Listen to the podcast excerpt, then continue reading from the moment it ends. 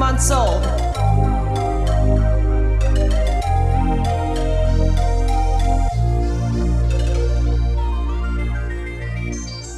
We are Rissa and Z. And we are two Filipinx mamas who thought that, hey, one of the ways that we can erode the impact of white supremacy and coloniality in our Filipino culture and our parenting practices is to get drunk and talk about it. We aim to normalize a bunch of shit that people are typically hush hush about, model authenticity, and create a space to make it easier for other Filipinx folks to be their authentic selves. And the conversation doesn't stop there. Follow us on Instagram, Dirty Nanay, and on Facebook, Dirty Nanay, and our Filipinx community space where conversations happen that inspire our topics. Dirty Nanay Happy Hour. This last one is a private group for Filipinx parents and parents who co parent with Filipinx folks or parent Filipinx kiddos, so membership is filtered, which means we will Facebook stalk you to make sure you are legit. Also, please support our podcast through Patreon. And I know that we say this in every intro, but we are so very thankful for your support. And if you've enjoyed our podcast and would like to support a couple of Dirty Nanays, please consider supporting us through Patreon. You can support us at our Dirty Nanay level for $1 a month. $1 with ASMR. Ooh. our Filthy Nanay level for $3 a month.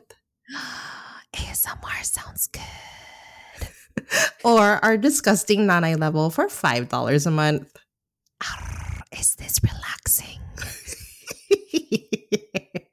Whatever tier you go with, we will still be super elated by your support and our wishes to upgrade our equipment and perhaps create some fun merch for you all. So please let our dirty nanay dreams come true.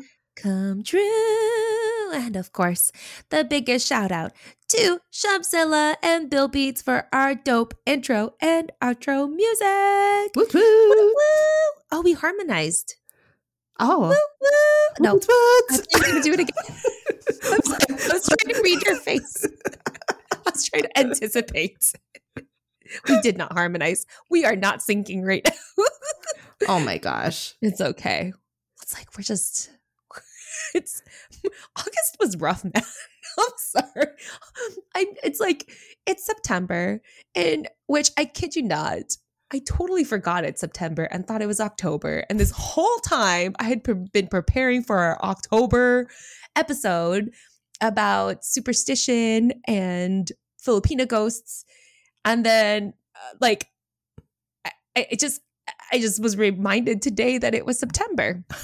So, um yeah, August was a rough month in Mount Rissa and Zealand. So, excuse our brains right now, but um why don't we do a quick check-in, Z, on how August beat you up? is is in the process of still beating me up. Oh good. August, I feel like okay, okay, like I I already knew in July or like the beginning of August that I was so exhausted, but I didn't realize that exhausted had like ten more levels of exhausted. Yeah, I was like, what in the world? Like I didn't even realize that that had happened. So I was just thinking about okay, our last episode was at the end of July.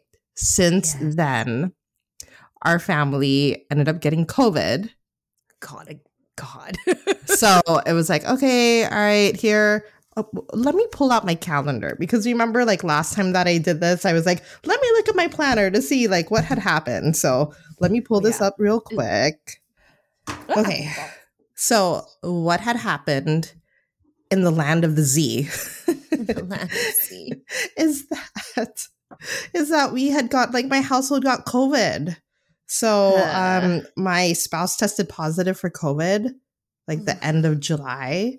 Yeah. And then of course there's like four people in our household and you're like trying to strate- you know strategically keep everybody safe. But of mm-hmm. course it's like when you have kids they all play together and then people sneeze and you have to take care of people so you just end up getting it. And it was like 2 weeks of just like oh my god us getting through COVID. And then did of you, course, oh go ahead. Did you ever get COVID? I know yeah. that you're Oh, so you eventually did get it. Yeah, I was the last one. Wasn't it frustrating? Like how so like frustrating because like eventually you're like well i'm gonna get it anyway can i just start testing positive for COVID so that like you can end the quarantine earlier, Right. right? Because it's the last person who got COVID. That's at the time, right? That's when you end quarantine.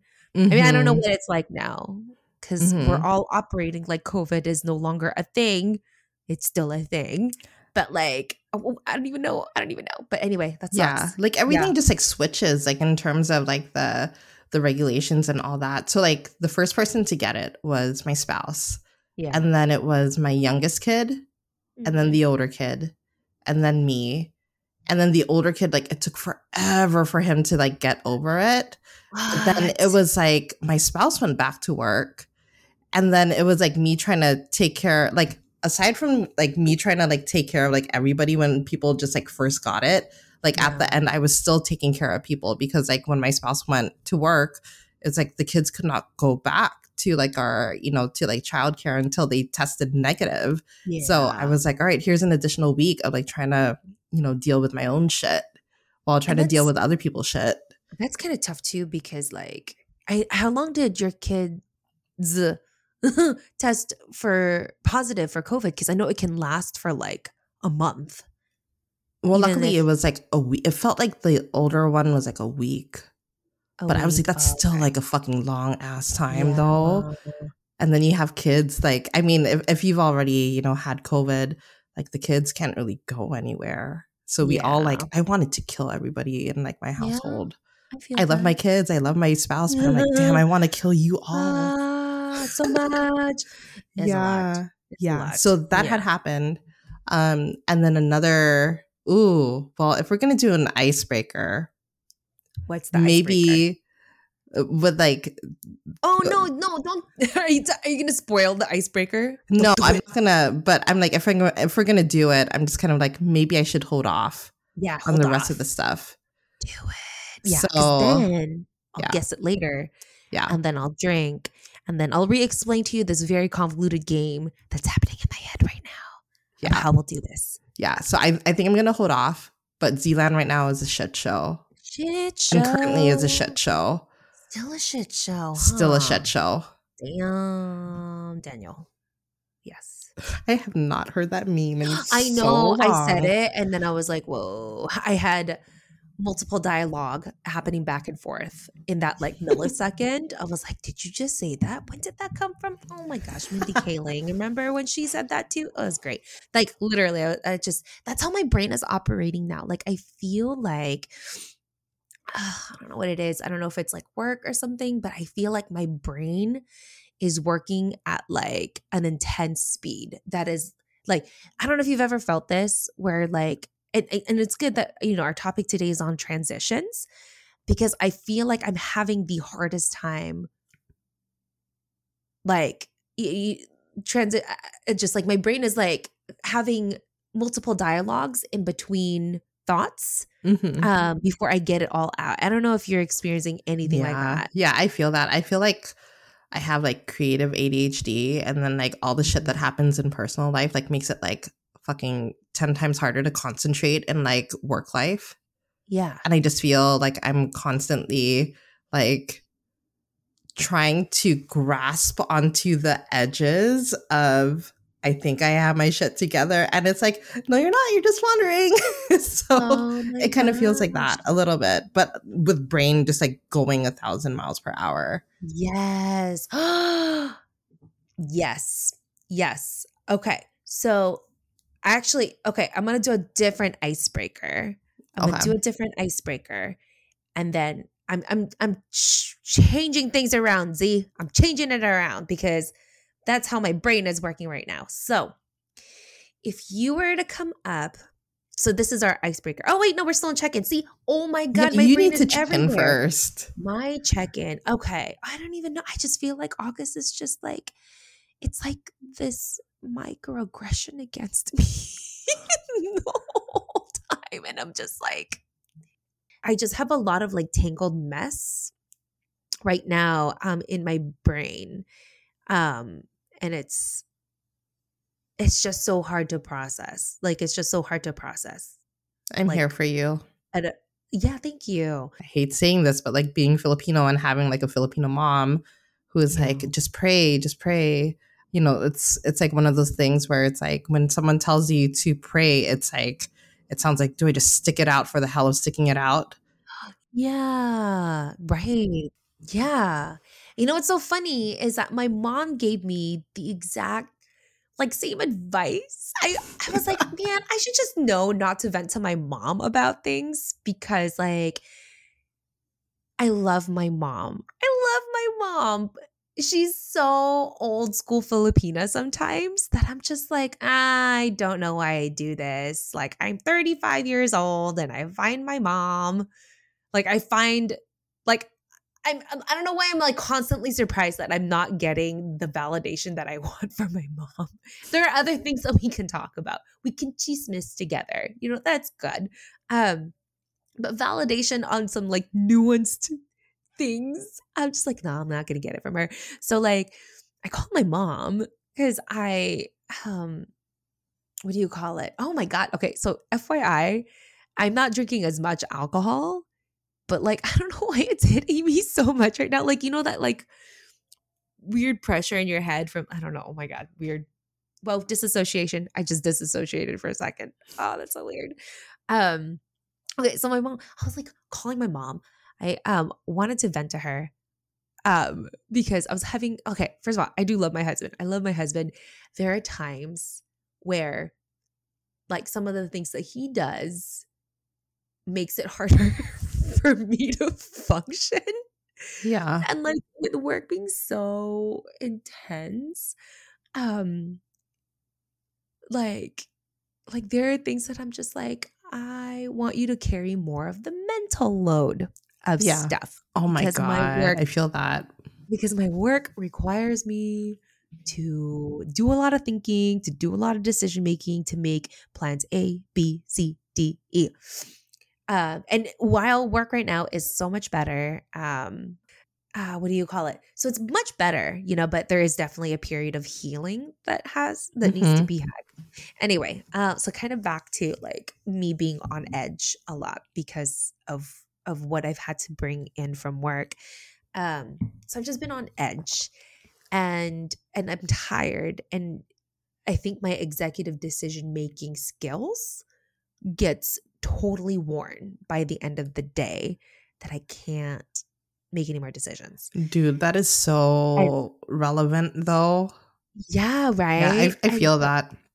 But and then so imagine after all of that, after all the problem solving, uh, and you know, right? And you know this because I'm I don't even have to tell you to imagine because I know you're experiencing something similar. So you get home, and then like okay, so here it is. Okay, so my husband, um, this that morning, um, and I'm still really tired from the the day after. Um, my husband that morning was like, you know, helping helping me with my kiddo and was just not even helping. I'm sorry. He is he is co-parenting, so not helping but he is co-parenting. But like throughout that morning, in which I'm like exhausted, and I've communicated how exhausted I am and how my mental load is like, you know, please like please carry some more mental load. Um, he um, was getting the kiddo ready, and um, he uh, oh my god, I'm so dizzy already. Um, but like he was getting the kiddo ready, and um, like put on pants that didn't fit her, you know, but like Mhm. she wearing it, you know. And then um, I was like, okay, he's making the decisions on what she needs to wear. Um, he's, you know, putting lunches together. Da, da. da. Um, but there are things that like he starts like asking me about that I'm just like, no, why don't you just take it on yourself? You know, including, huh, should I have her keep these pants on that are very loose? You know, like, should I just have her keep these pants on and just kind of YOLO it and just send her off to daycare? And I'm like, the answer is no. Yeah. you gotta change her freaking pants so that it fits her. It fits her booty because otherwise she's gonna run around, it's gonna fall off, and it's just not gonna be fun for her. Not gonna be Yeah. fun for anybody, Yeah. you know? But it's like little things like that that I'm like, come on. I know. I feel that. And like, and then he also like struggled with like um tying her hair. You know how like, okay, so like when you're tying a ponytail, for Yeah. example, like that's not that's not hard. Like that's not hard. But like it's something that he's just never had to do before. He Mhm. doesn't have any younger sisters. He doesn't work with like kids before this, you know, before we had a kid. So like it's literally her first time ever doing like tying a ponytail on a kid and he like struggled and he's like, I can't do it. I can't, I can't. I'm like, where are your fine motor skills? God damn it. so um so then um I, you know, I, I like he gets her ready. I'm ready for work. And then I see her with pants that don't fit her and then some half-assed hair view. And then I'm just like, are you fucking kidding me? And then so then I've had to be like, fuck. So then now I'm like running late and I gotta change her pants and I gotta do her hair. And then she's doing all of this while she's trying to like, you know, um, I don't know, claw out of my arms. And then um, so then we go, we go into the daycare, and then um uh what do you call it? Oh and then oh by the way so right before i take her to daycare so i'm like carrying her i then see brown parts in her fingers. I'm like why? Why are there brown things in your fingers? I'm like are you fucking kidding me? And i'm like there's no tissue around. I've already walked close to it and like it's too far for me to walk back to my car now. I'm in front of the daycare. I'm like uh, and plus in my car i don't even know if i have any paper towels or anything to like Yeah. figure out the fuck this is right and so I'm just like, oh my fucking God. Oh my God. I was like, please let this be food. Please let this be food because uh, I, I can't. Right. So I did the mom thing that I've never thought I've ever had to do, which was shove my child's fingers up my nose so that I can see if it was b- poop or like soy butter. Like I've had to do that. And I'm just kind of like, cool, cool, cool. And then like, thank God it was soy butter. but like, I'm just like, oh my God. But I was like, wait, she wasn't even eating soy butter this morning. Oh my God, this was from last night when he put her down. So he didn't even like wash her hands. Oh my of like, god. what is happening? And like, and he's not careless, but it's just kind of like all these things that you like, we all have to, like, as moms in particular, like, we've had to do a lot of meticulous checking, meticulous like steps to get your kid down. And one of it is like not as having your kids wash their hands after dinner so that they're not sleeping with peanut butter on their hands, right? Anyway, so this is the context. I feel like I'm like telling a really long ass story about how August beat me up. Um, but this is even though it's one story, this is like the feeling of all of August. Mm. Um, so then I called my mom because I just wanted to vent to her I, I forgot why you were talking about this story. fuck you, Z. No, I totally forgot. Like, my- this is where my brain is of like, where is it going? And I'm like, Yeah. oh yeah, I forgot. Hello, Earth to Z. That's cool.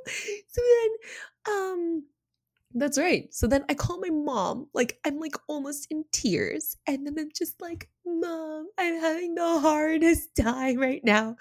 And then I was like, "Can you talk? I'm having a really, really hard time. I'm so annoyed at my spouse right now. Like I love him, and I'm so annoyed of him. Ah, you know." And then she's she's just like, "Rissa." She's like, no, you don't get to be annoyed. Like, you shouldn't be annoyed. You are so lucky to have a man like him. He is not a chick boy. So you should be lucky. You should be lucky. You should be happy all the time. You should pray. Oh, not pray. yeah, exactly. And then she's just like, you should pray so that you could be happy.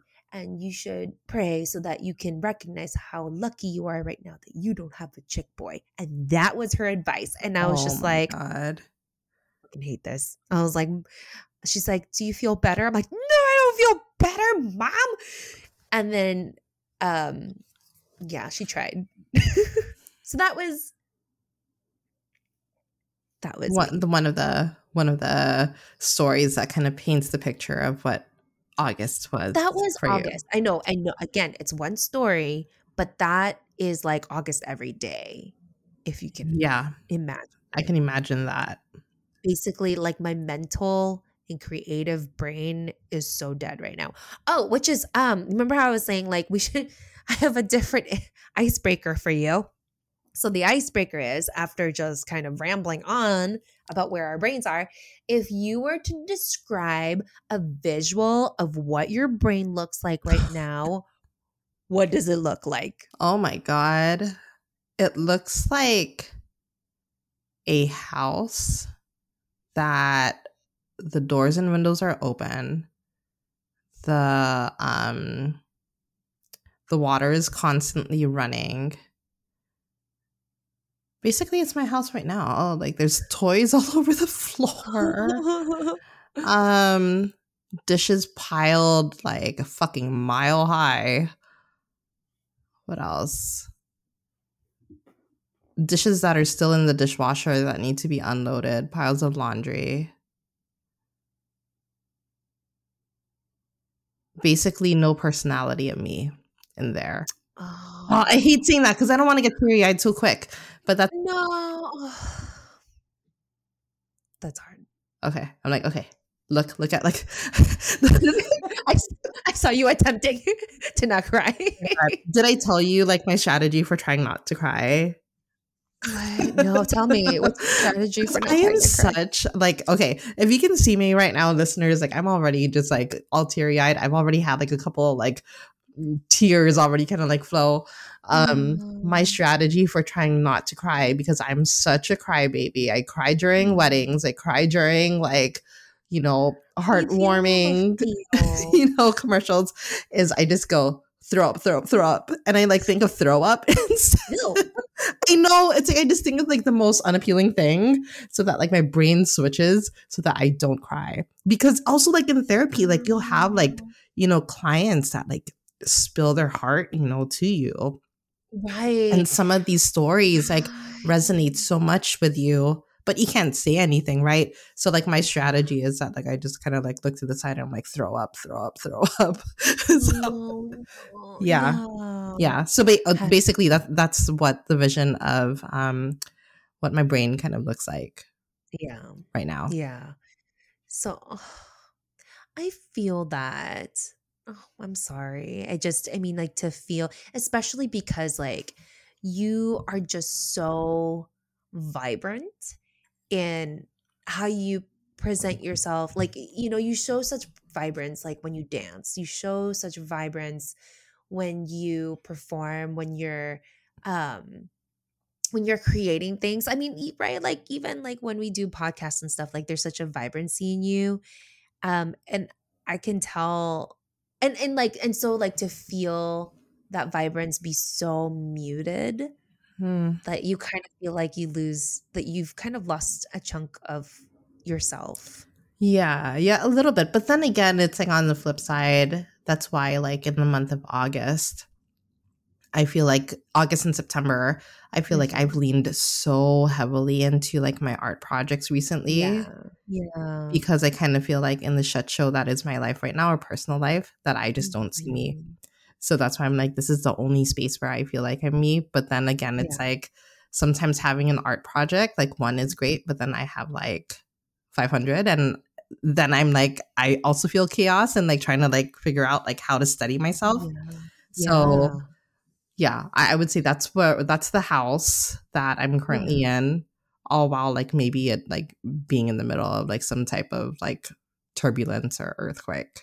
Mhm. oh dang Yeah. so, so that's where I'm at right your now. brain is I know. it's going through a lot of chaos. It's a shit just- show. It's a shit show. Yeah. Oh my gosh, you're formulating sentences right now, and I just appreciate. Well, how about you? What is what is your vision? I wanna I wanna see. Well, I, I don't know if I want to see it, but like I I wanna I want I, I want to support you. I'll put it that way. I, I'm happy to just like hear what what's going on with you and what that visual is for you right now. I think in just like talking about like the longest intro ever, um, and and just kind of like, I okay, so I feel like my brain is currently like jello. Right. So it's jello, it's kind of jiggling and stuff. And then um, a little child, I'm going to say my offspring, is playing with this jello, just playing with it. And she is taking pieces of it and just throwing it up against the wall and just like throwing it up, throwing it up, throwing it out at like one side of the wall. And then it's like, oh, that's kind of cool. Let me let me explore that little like splatter on that wall. But then you know what I'm also gonna do? I'm gonna throw it on the other side of the wall and then I'm going to eat it. And then I'm gonna go and um, I don't know, like smother my face all over it. So basically it's all over the place. Like my brain is all over the place and I feel like untethered. Like I just feel so untethered. Um and like there's such a disconnect with what I want to say and how I'm expressing it and like and it's kind of like that feeling of um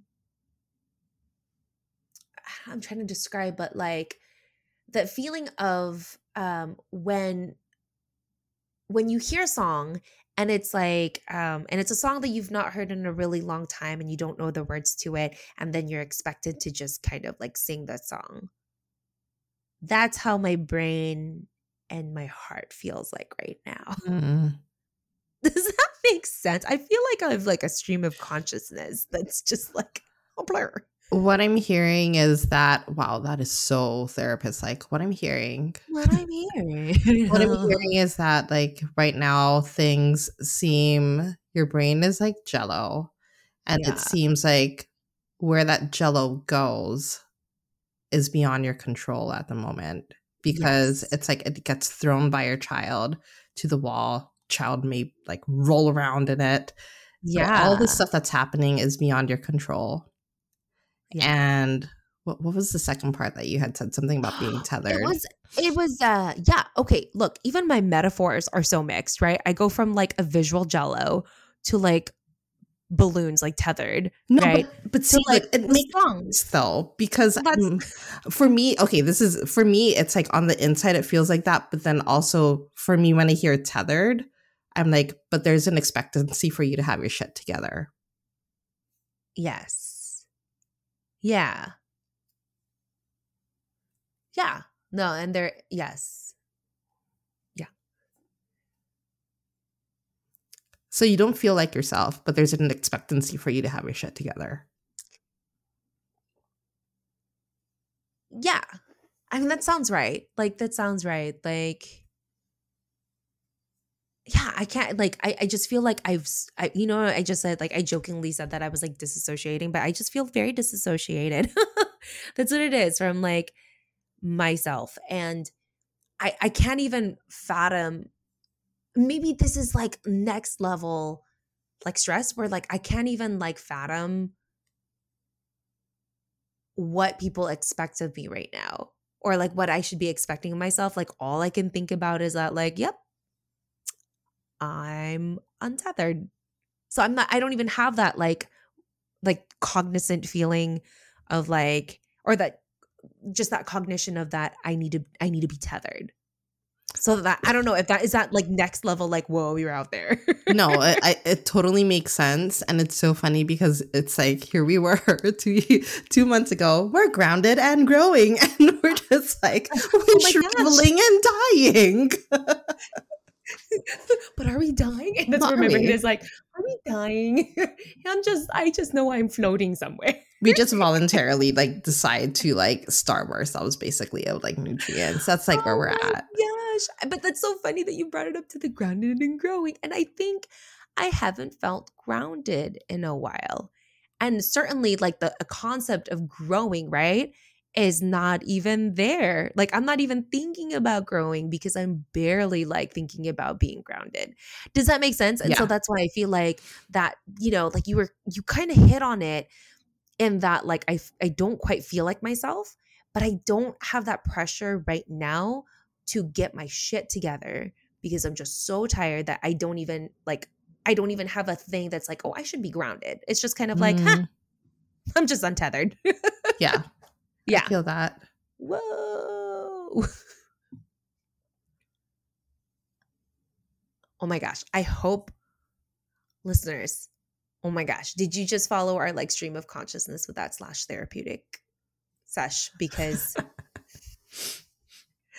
I it's one of those like episodes where like it's gonna be kind of hard folding your laundry and like listening to it. Like you almost kind of have to sit down and be like, what the fuck, Carissa is he talking?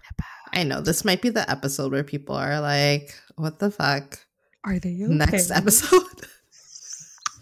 But I'm like, it's okay though. I mean, like, I, I hope that there's someone else out there who's also experiencing like the same thing as, as us and like is nodding their head along and it's like, I fucking relate to you both. Yeah. I hope And the- there like someone out there.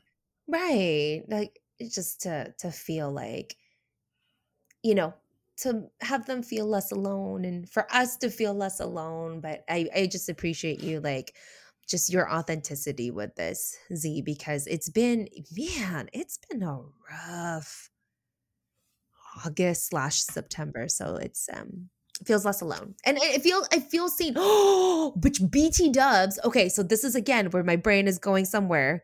Um did you hear about that okay it's a tiktok yeah i know i know i know but like it was a tiktok but they they referenced um i don't know if they referenced like a social psychologist but they referenced somebody who talked about the sixth it's you know how there's five love languages right Mhm.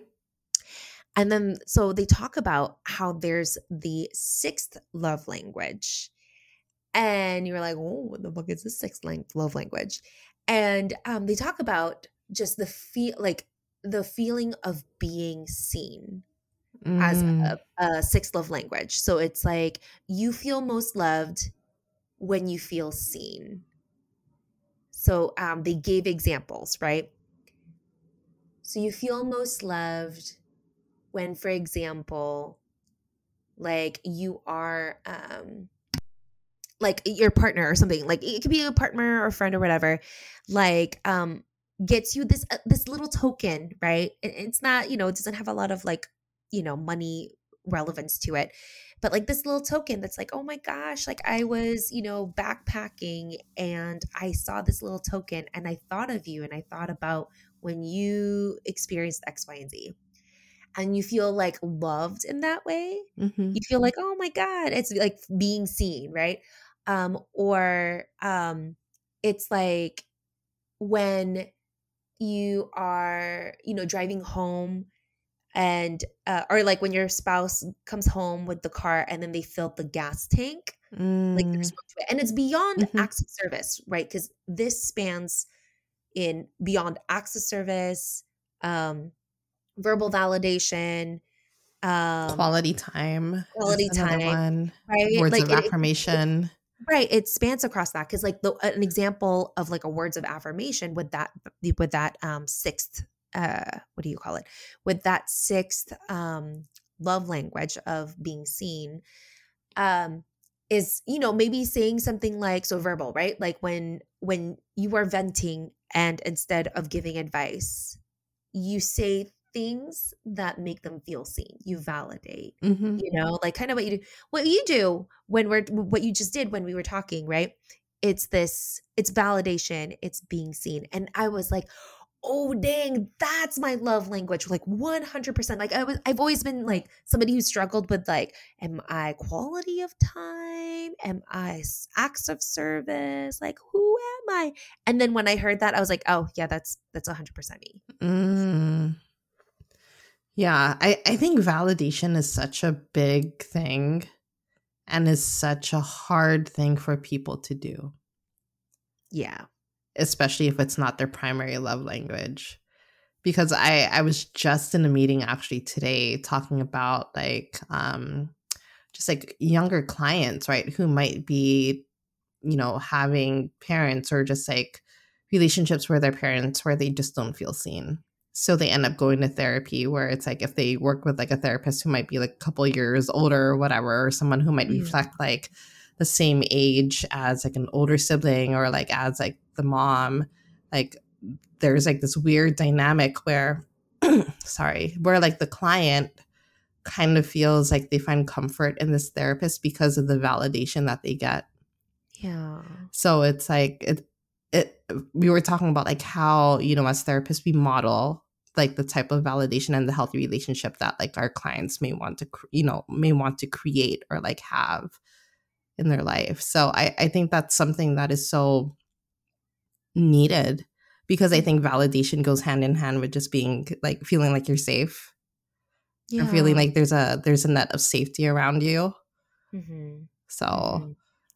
yeah. Yeah.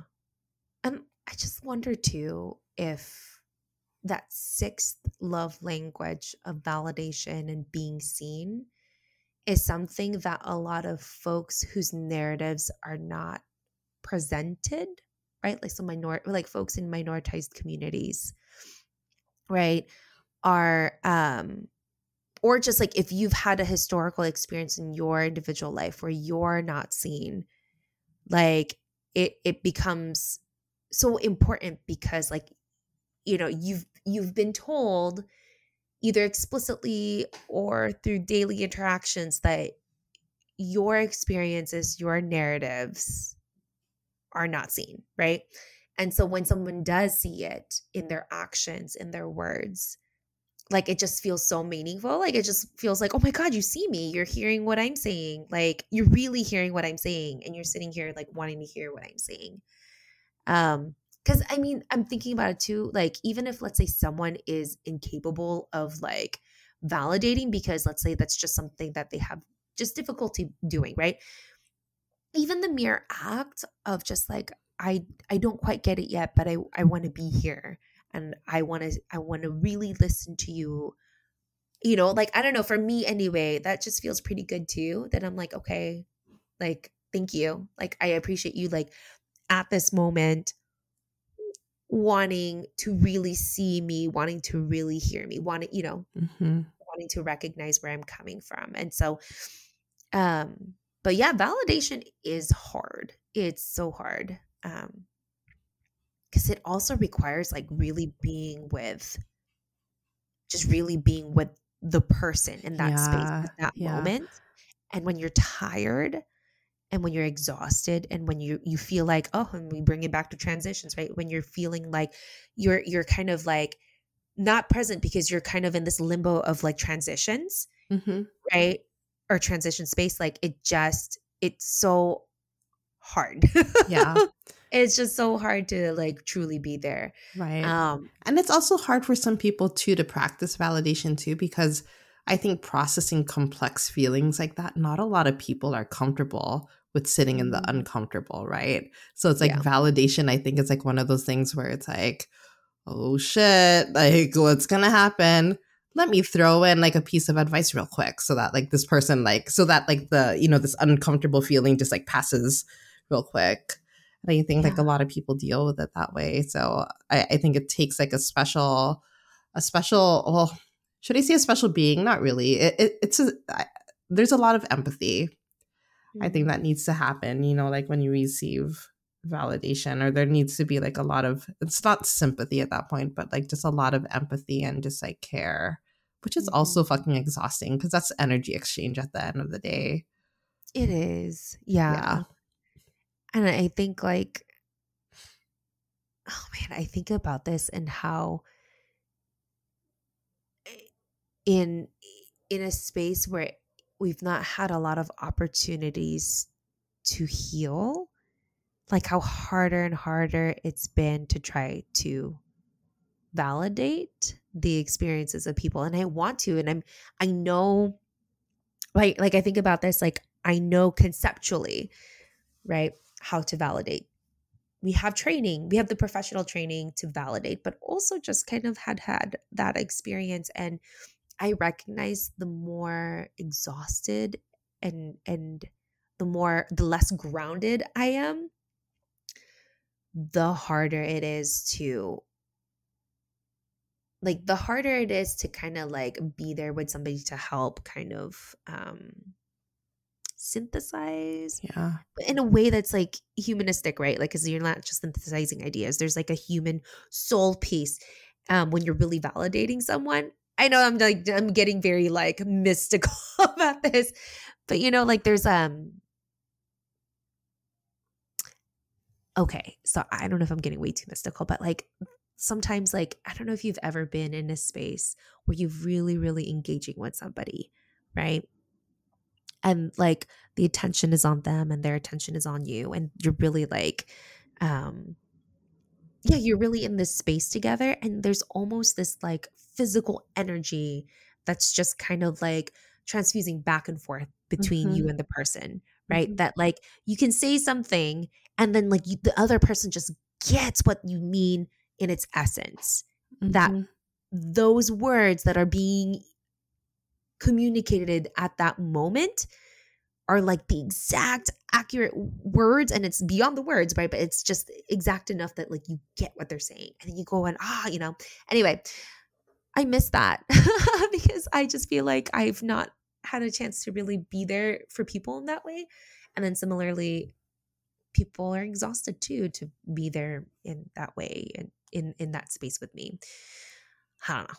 Did that all make sense? It all made sense and and i was uh, thinking too like you know validation and empathy is hard to give to other people when we also don't get that ourselves and like to Mhm. think about like when you are running i hate saying this because it seems so therapist like like when you're running with a like glass half empty to be Oh, able yeah. to give this empathy to the people around you or to Mhm. see the empathy in like you know the different relationships around you makes it like 10 times harder to Mhm. do right? Because you're just exhausted. So yeah I, I i feel all of this and I, I think like that has been also kind of like my august to an extent where it, it's like it's been a lot of like like turbulence you know? Um because i think my our our glasses have not been filled. Yes. Yeah. yes. So in summary of our introduction 47 minutes later I don't know if we're cutting any of the intro, but just if we do, just so you know, we've been talking about this for 47 minutes. Um, but like uh what do you call it? August feels like a never-ending transition, right? Like where we're not grounded. And I think that's what it is. It's like it's this never-ending transition of just like you're just constantly moving that you just want to take a Mhm. moment to pause mm-hmm. and like process things and just kind of be. But you haven't had a chance Mhm. to be. I haven't had a chance to be. And so that's what we're going to do today is just kind of process transitions. You see how I transition to a transition questions? 47 minutes later. 47 minutes later yeah.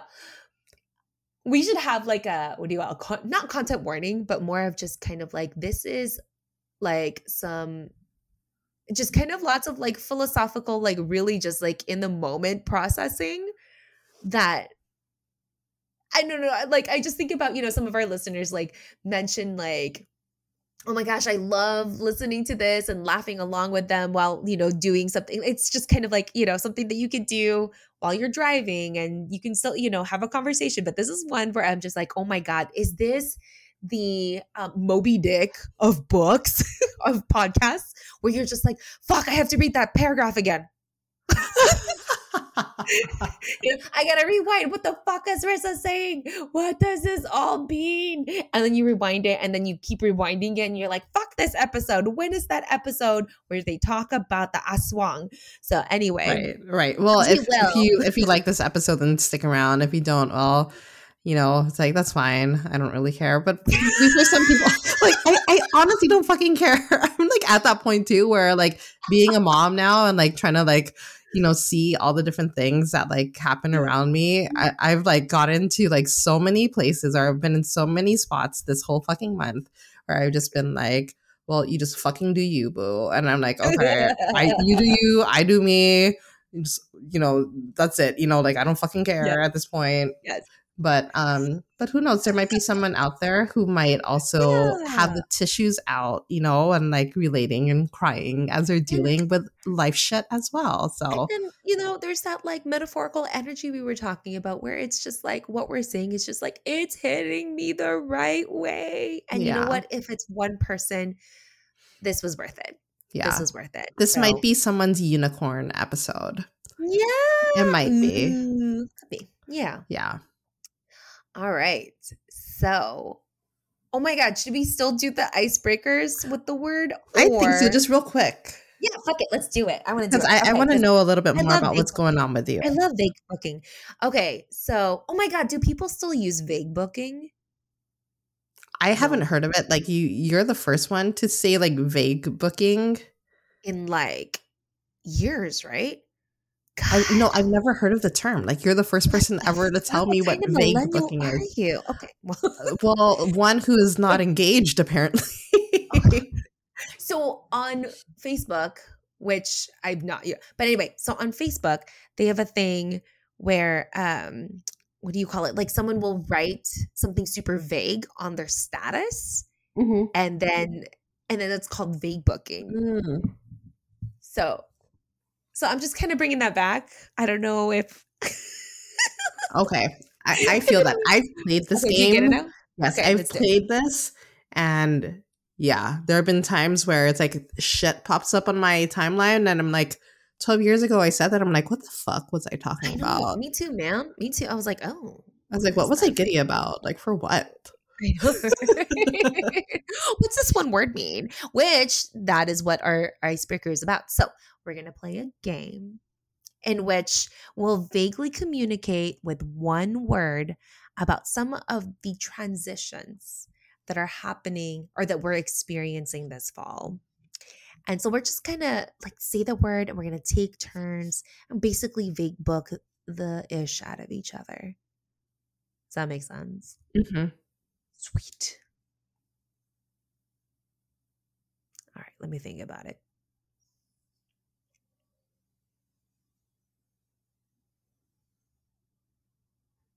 Okay, I have one. I think I'm gonna. Sorry if it's not pronounced its way. Oedipus, Oedipus complex, Oedipus. Oedipus. that took me a while. I was oh like, god! Oh my god! So- so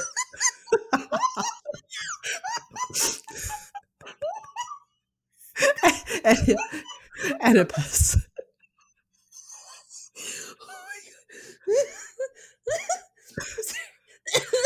And now I'm like, now I'm all like conscious now because I'm like, wait, let me let me Google to make sure this is like the, the exact term that like I I wanted to throw out there. Yeah, so so that would be my my term, Oedipus. Oedipus complex. Complex. Oh, that's a good one. Collective trauma. The crown. Oh, dang.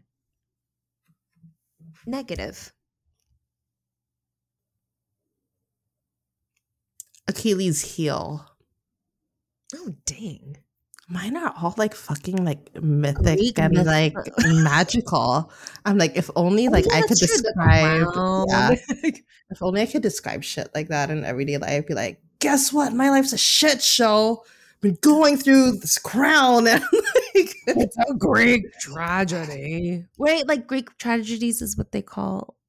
Oh man, I feel like suffocation.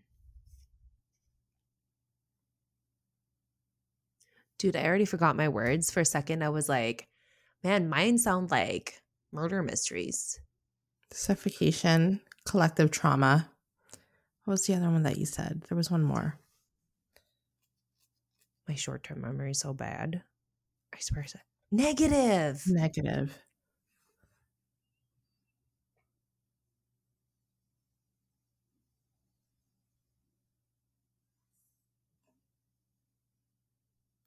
Benjamin Button. Oh, side note. Um, interesting that you brought up Benjamin Button because you know I thought that we were doing the superstition episode this month because I thought Mhm. we were in October, like a dumbass I am. Um, I was re-listening to our um the excuse me the previous superstition episode just so I could be like, okay, I don't want to replicate things. And then like, man, there were some funny things there, but like the Benjamin Button thing like came With- up with when we Tiana. talked about Tiana. Like, oh, I guess we're gonna talk about Benjamin Button like twice in or in like a year. But yeah, anyway, that was just funny. Like, oh, that's the second time like in this day that I heard Benjamin Button, which is like What? What?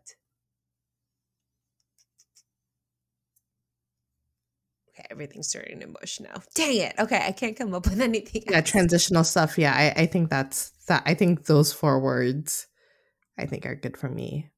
Yeah. Dang. Okay, so your four four words sound very epic. Like, I mean, not like epic, like, oh, that's epic. I meant like huge, like epic. Mhm. Crown, Oedipus complex, Achilles heel. Achilles heel. And there was another Greek thing. What was the last thing that I just said? Was it? No, it wasn't Greek. Benjamin Button. Oh yeah, Benjamin, and then Benjamin Button. Mine was like suffocation, negative, collective trauma. Did I give a fourth one? I don't know if you did. Dude, I my short term memory is so bad now. it's gone. Um. All right. Well, this is good because that's the vibe. That's the vibe we're giving as we answer some of the questions about just kind of like thinking about transitions um, in a like very meta sense, right? So, um, when Z and I were chatting about what this episode would entail, we were just like, okay, what do we want to talk about? Um, and you know, Z really wanted to explore um, the concept of transition. We're like, oh my gosh, that's such a good idea, and you know, she started giving some ideas about like what what um, topics we could talk about. And you know, as we're processing it, I was like, okay, no, that sounds good. Okay, I'm going to process some questions that we can collaborate on together. I was like, oh dang, like every aspect of like parenthood right and even as we're getting older is about transition so how do we make it so that we can squeeze it into like an hour and a half to two hours of an episode so um we thought that one of the ways that we can do that is just kind of doing like a lot of meta processing so really processing about the concept of what transitions look like and how we deal with trans all sense of transitions right? Whether it's transitions from like constantly being in transition and not being in one place that we just you know like we talked about how august is transition is basically transition time um where you've just not had a sense of stability for something transitions in like the the expected transitions that we experience like aging right? Um and all of the rituals that come with that. Um and the unexpected transitions when something happens that we just have to like change. And so we really just wanted to process there's so much um, about transitions but just transitions to its essence. So um, we'll be going back and forth talking about what transitions look like and how we deal with it um, so just kind of to give the umbrella or just the lens of what we'll be operating in all right so um, you know the drill when we do this we ask each other back and forth we answer the questions and reflect together on what these um, topics are about. I'll start, Zizi. Um, you ready? Yep. Oh. So, in in kind of continuous to like what we talked about in the icebreaker, um, were there any recent transitions happening in your life where you felt alone in dealing with it? Yeah, like almost all of them. I, I kind of feel like I've been yeah. kind of alone. Um, I think I realized this when we were in our second week of dealing with COVID. And I wanted to text you so bad, Rissa, because I had like this, like, this like light bulb come into my head of, aha, this is like very dirty nana content. Because as you can imagine, right? We're a household of four, and my spouse gets sick first, and then it's mm-hmm. my youngest, and then my oldest, mm-hmm. and then me but mm-hmm. spouse is now like out of COVID jail, you know, ends up going back to work. And then it ended up like being me having to take care of the kids. And even if I was okay enough to work, it was the expectation of Z is the one that needs to stay home and take care of the kids Mhm. which was a very like I I had this conversation with my spouse of like I'm so fucking ex- exhausted Mm. that the fact that you go back and the fact that I have to stay Mhm. makes me realize that the gender inequality of things of Mhm. how to handle things is just like blasting in front of me right now of like what are the sacrifices that moms in particular even though i know that like you know parenting is like it goes across the board like parenting for me it's like it's regardless of like your gender right but it's like moms in particular Mhm. have to bend backwards so many times Mhm. to figure shit out Mhm. um and i think that that was like a moment where like it really hit me where it it made me like kind of like spiral down into this like thought process of well this was the first time that it happened and then like there was like a second moment where like I'll, also mention it too where like it caused me to kind of think like things a certain way but this was like the Mhm. first time where i've thought am i like what i'm doing as a working parent is that selfish do i need to take a Mhm. step back at this point because i'm a Mhm. mom and i'm like Mhm. i'm like i hate that i you know i hate that it comes Mhm. with the territory but it's so fucking like real to have to think about it Mhm. so it's like when i think about all these times when like okay how do you deal with things alone i think that's like one one of them that i can pretty much like think about my gosh. I think you just oh my gosh, when you like talk about like my unicorn episode where like what you said just like totally resonated um with with you know kind of the experiences excuse me of this like disproportionate workload um emotional labor um that women have had to carry even if we and i know your partner like my partner is the same way where like they really do try you know like in in Mhm. their thing they're like yeah no it's of course we parent together i don't babysit my kids blah blah blah that kind of mentality right like those are Mhm. the spouses that we have um and i think what makes you can you feel alone about this is that because the standard and the expectation is that women carry the load of parenting that it can feel so alone when you're trying to like justify like well no i'm actually feeling you know I, i'm feeling like i'm still carrying the emotional labor and the Yeah. mental load of all of this and then you know and then like and then you try to communicate it with other people right? And then you get the but you're lucky because your partner is there with you. Like other people would just you know they they they give an example of like what men cis hetero men typically do in these types of like heterosexual relationships um that that's very extreme that shows like um you know like somebody who's just kind of like yeah i'm one of those people that babysits my kids you know? Instead of like parents like so they give that example and that those people exist right? And there are a ton of people who are like that.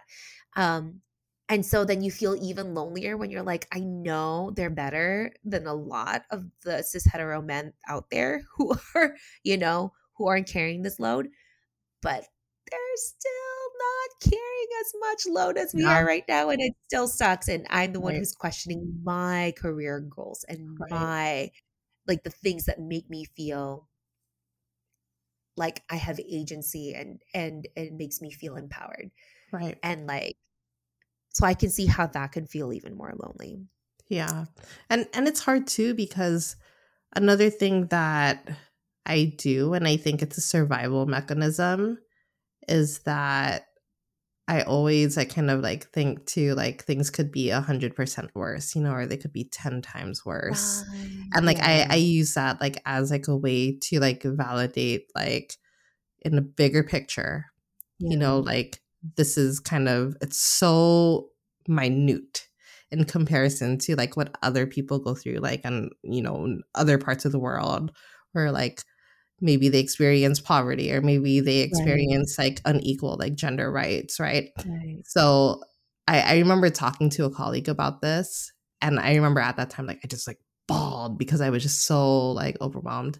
And my colleague was like but hard is hard at the end of the day right? And Mhm. and it's like I, I think that's something that you can come up with all the excuses to guard yourself, but at the end of the day, someone's heart is also like, you know, uh, there's like, you know, legit reason for them to like think it's hard. And like any definition of hard should be like acceptable, right? Yeah. So so that's what I'm like trying to slowly kind of train myself to do to be like, you know what, Z, like hard is hard at the end of the day. I love Like you don't have to that. compare like that. yourself. I love that because like I I do the same justification and I think a lot of that is like a reflection of like how my mom has justified things, right? Like like her advice from earlier in the story that I had, right? Like, hey, Elise, he's not a chick boy. was like I'm like, does "I your mom- that's great. I just, yeah, she calls him chick boy. Why It's a chick playboy. boy? Wait, I know. not like a. Filipino term? Is that not a Filipino term? Well, I, I've heard of it before, but it's so funny that like she describes your spouse like as a chick boy. Yeah. She's like, he's not that. So you're lucky. And I'm like, ah man, that's what that is. Like, and I and I see that like my mom's way of like processing things, right? Is something that I've I've inherited that I'm like trying to undo because you're right, like hard is hard. And I, you Mhm. know, like if if one of my friends were to communicate the same story that I just shared with you, right? Like I would be like, oh my God, that still sucks though, dude. And like it's gonna and it sucks even harder because you have society telling you to just suck it up because there are worse things. There are worse men out there, right? You're you know what I mean? And so that that makes it even more lonely because you just feel like, well, then is it me? like if I have it okay, you start questioning like, is it my fault? Am I just not resilient enough? Mhm. to like you know to to deal with the mental and emotional weight of carrying more of the parenthood role. And it's such a hard thing to communicate right? Like even with spouses that are really on it that are really trying to like be a partner and not just you know kind of a helper. Mhm. um when again the expectation is that women carry more load. So when you say things like i don't feel like i'm getting the support that i need right? And they're like well i'm you know like in their brains and you know and it makes sense because in their brains we're like well i'm doing more than what the standard is. Yeah. but it's like yeah but like the standard sucks. So i need help. Yeah. you know? Um but anyway um it's hard. It's Yeah. it's a hard because it's it, like the, a lot of the mental load too is like such unnecessarily like not really un, yeah it's unnecessary like information that you don't need to know like prior to not having kids. And then like when you do Yeah. have kids it's like you have to like note like these things right? So it's like you're trying to like remember the schedule of like the people that you care for. Yeah. and that's like okay on top of my shit i still gotta know your shit like can someone else know your shit? So like don't have to ask me all the fucking time like when the doctor appointments are what you're gonna cook today or whatever. I'm Oh like I'm, I'm like so over it. When, like yeah. Like can there just be like a google calendar that like fucking just syncs with my brain and syncs with your brain? Like, can someone invent that please?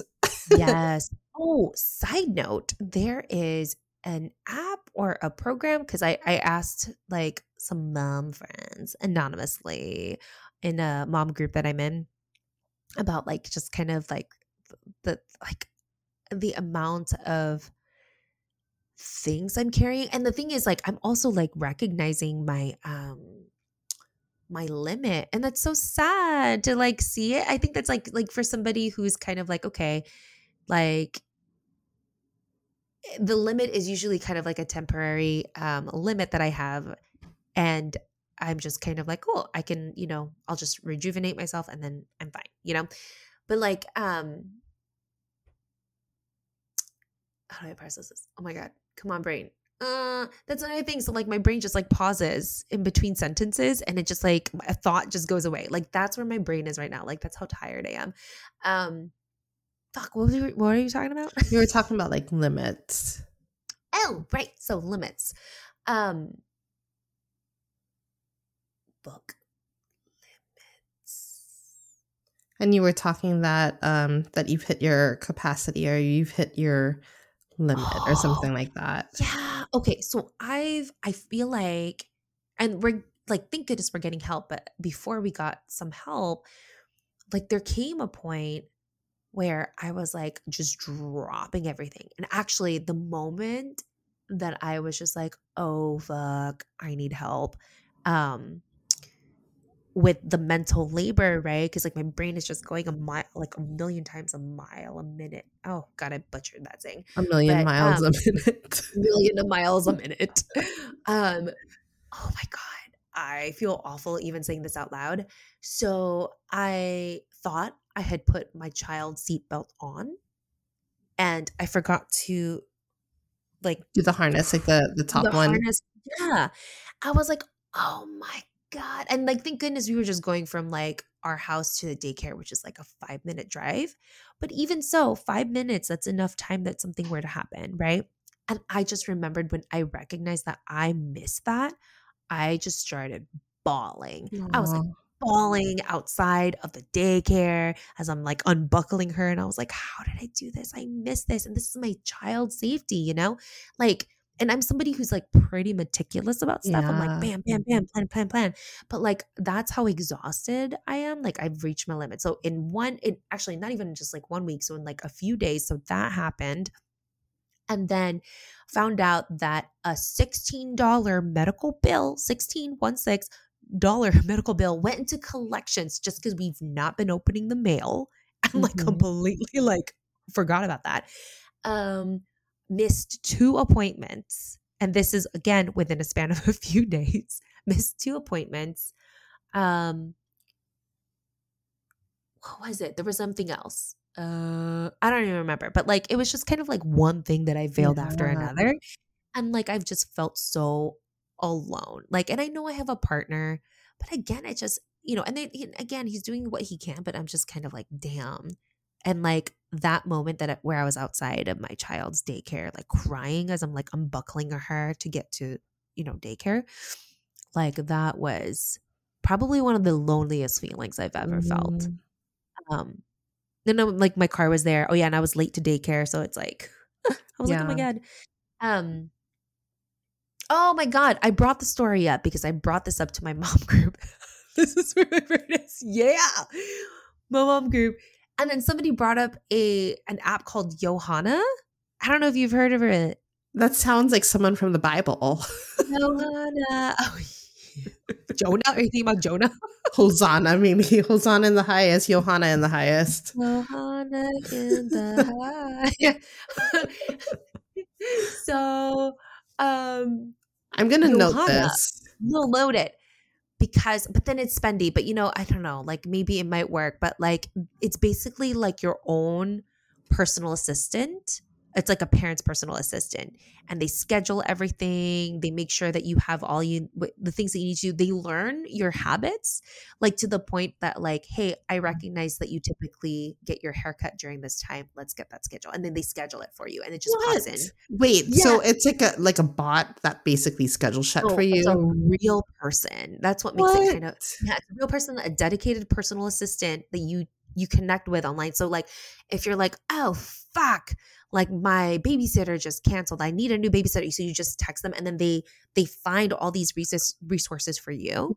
Oh. I know. And then you're like, fuck, my lights aren't working, you know, and they just like they do all the, you know, they'll they'll order groceries for you. They'll they'll do things, Oh they'll learn your grocery list so that they know like oh every sunday they buy the same type of milk they say da, da, da, da, and then they, they just like do it for Oh. you so it takes out this mental load and then i was like dang i want to do that job but like like but that's all i want you know what i mean i don't know like it Yeah. was just weird kind of person i need right now it's Yeah. just like a personal assistant but then like i was like i wonder if i can do this as a job instead of my current job even though i like my job i like my job now but at the time i was like maybe this but Yeah. Oh, well, okay. I know that I've answered the question. So I might turn it well, oh i kind of answered it did with kind of answer it. Okay. i did yeah with the whole baby yeah. baby thing oh suck it oh man like retelling that story like gives me tummy pains like tummy pains of guilt. Yep, that's guilt and shame a little bit because, like, right? That's like my kid's safety. And I'm like, fuck that up because I'm so tired. I'm I'm here. I'm listening to you, and I I see I see you, and yeah, I I've been in that boat where well, my spouse has been in that boat because while he was driving on the freeway, my little one was like, "Hey, Dad," we just ended up in the front, and we were like, "Fuck!" I, I wasn't in the car, but the Oh kid my just ended up in the front, and we were like, "Oh shit!" Like you you did not get buckled in. Yeah. you know what I started doing? Like, because I've just been freaked out since. Because then I start thinking about, like, you know, the parents who've like accidentally left their kids in the car Like, Mm. And stuff. So every time I drive now, like in the middle, you know, just like every time, it's just kind of automatic for me to like shove my hand like behind the car seat to make sure that she wasn't there. Or just like, oh, you know what I mean? Or like just kind of like do multiple checks because I just I'm like I this is the scariest part. You start losing trust in yourself. You Mm. know, as a person, as a parent, you're just like, oh my God, because I forgot to buckle my kids, you know, like seatbelt. Like I started being like super, super paranoid about like my own parenting. I'm just like, oh my gosh. jeez. Yeah, that's how exhausted I was. I was just like, uh, I mean, it's better now. It's definitely better now. We got, you know, we do have the privilege of like, um, you know, being able to fund just getting another person. But so we do have like another person coming in in addition to daycare to kind of help out here and there. Um, just because it's, yeah, I just, I need space to breathe and just be able to make sure that like, you know, like my kid's safe, my kid's happy. Yeah. So, but, Can I add something real quick too yeah. to that? Uh, uh, it's, it's sorry, something that's also like personal to me because I'm looking at this question and like thinking about how things are right now and like how I feel like so alone. Mm-hmm.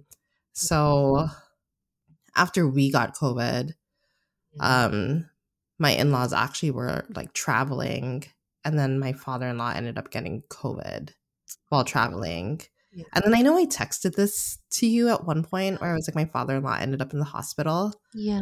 so he was in the hospital and um if you i don't know if i've mentioned this in this podcast but half of the time my kids would be watched by my parents Mhm. and then the other half would be my in-laws right. so from there just like having that like kind of like happen made us realize like okay we have to like pull out like the kids from like my in-laws Right. because to have like one of my you know like my my father-in-law sick and then like my mother-in-law like have to watch him it makes it a little difficult mm. so as you pulled like that kid out or like both the kids out from there obviously it's like navigating with you know feelings of and i hate saying this too because like my family-in-law it's like they're not that bad you know they're like pretty Yeah. understanding but Yeah. juggling other people's families and their fucking problems is so fucking Yeah. exhausting too Yeah.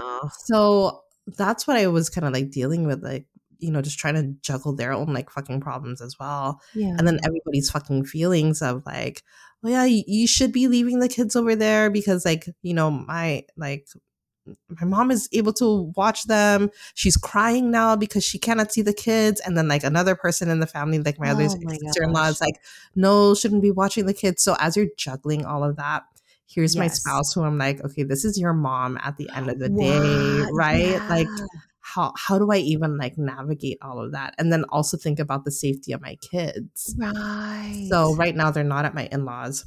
They're at another daycare. So Sure. they have a daycare plus like my parents at another like preschool thing that like they go to.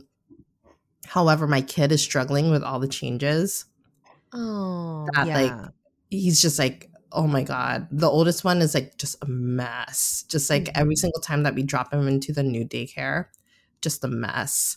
And then Yeah. it's like when my my parents are going to go on vacation next week. When that Mhm. happens, it's like I don't want to switch the schedule around of like what the current schedule is yeah. just to not add like further stress to the kid. Yeah.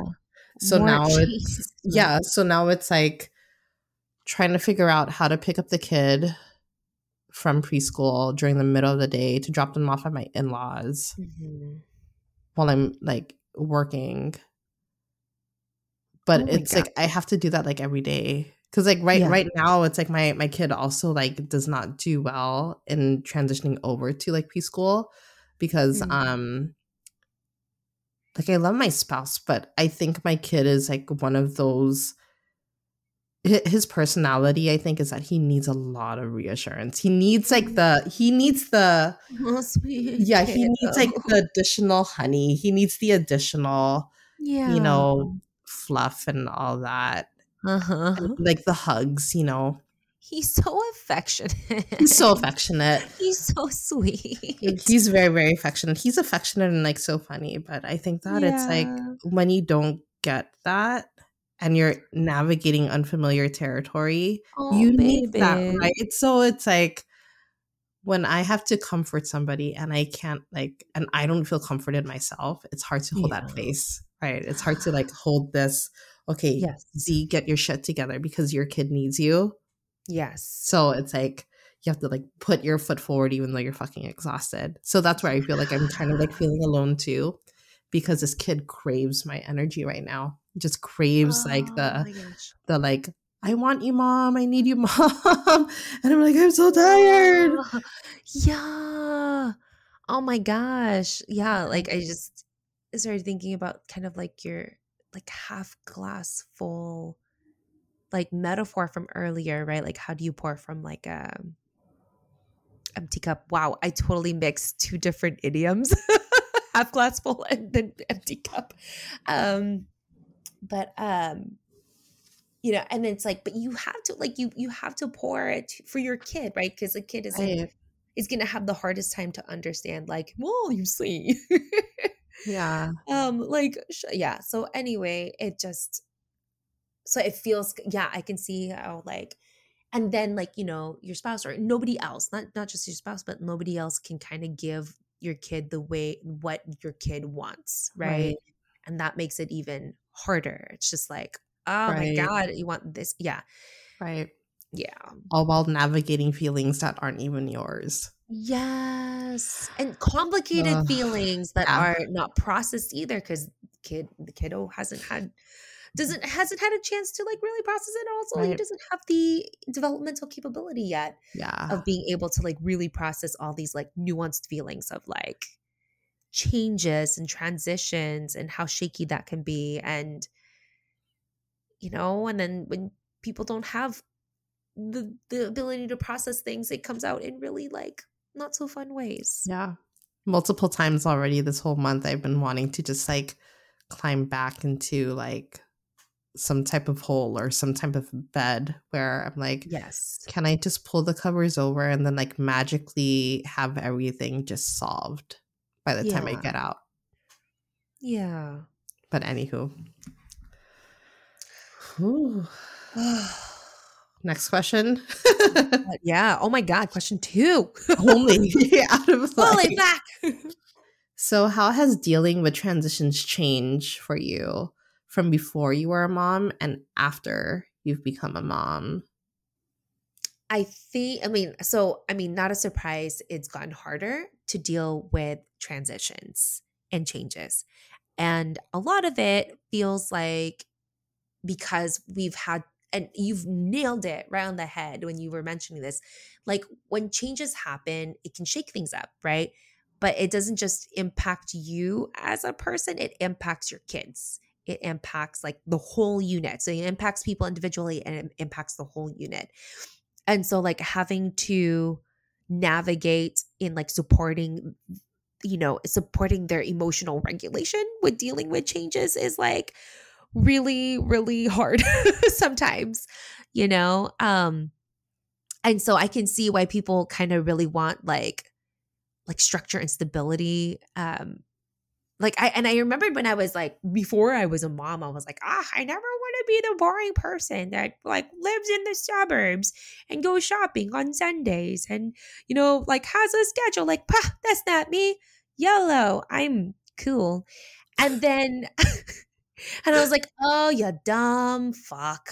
Because once you become a mom, it's like you crave that structure so much because you want to try to minimize anybody's or like people's like reactions to changes hmm because it can be like it can be oh my gosh like toddlers right like toddlers are so sensitive to changes sometimes um that like changing the nap schedule by like an hour can make my child a raging bitch. So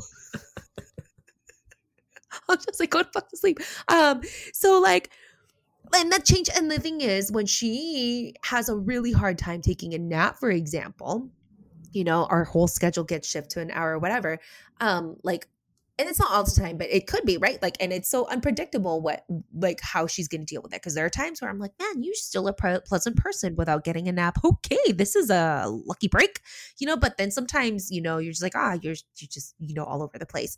Um but it impacts like your whole schedule. So like when they don't get to sleep on time that impacts the afternoon it impacts the sleeping uh what do you call it? The sleeping rituals i can't think of words right now but um yeah, so I see why moms or parents crave a sense of structure that I used to call them nerds about. So I apologize. Past me apologizes to all the moms. We empathize with you. Nice.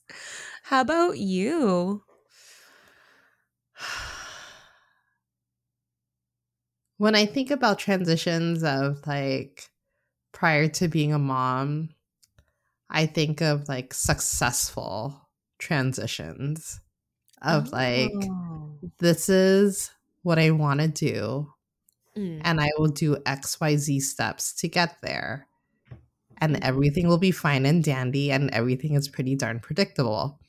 However, when you have a kid, and I don't know, I, I know that you had mentioned at one point that you were trying, but when you have mm-hmm. a kid, right? Like your first kid, like you could do everything to set things like a certain way. But then it's recognizing that all kids are different, right? So it's like when you have like a routine set for one kid, out comes another one, Yeah. and you're like, well, fuck that expectation of transitioning them to this successful way of doing things Oh my god. get used to the idea of like it's not really lowering well i guess yeah if you want to phrase it this way maybe it's lowering your expectation of the execution of that transition but maybe it's also like recognizing that transitions look all different you know all different sorts of ways yeah.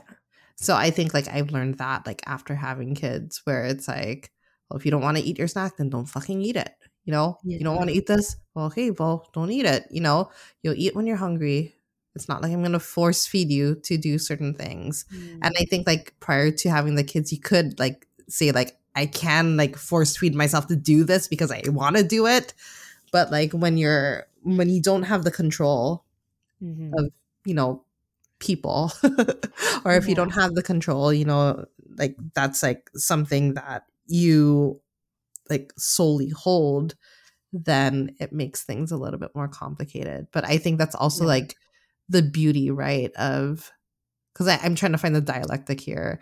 That's the pain of it the growing pain but that's also the beauty i think of like knowing how to adjust to shit like that. Because then it also gives you this bigger perspective of like if shit doesn't like go a certain way then fuck it you know? Like you do it a- another way so I, I think that's kind of like where where my my skill in like learning how to be flexible has been really challenged after like being a mom and with two kids it's like okay it's it's been challenged a whole lot more Yeah.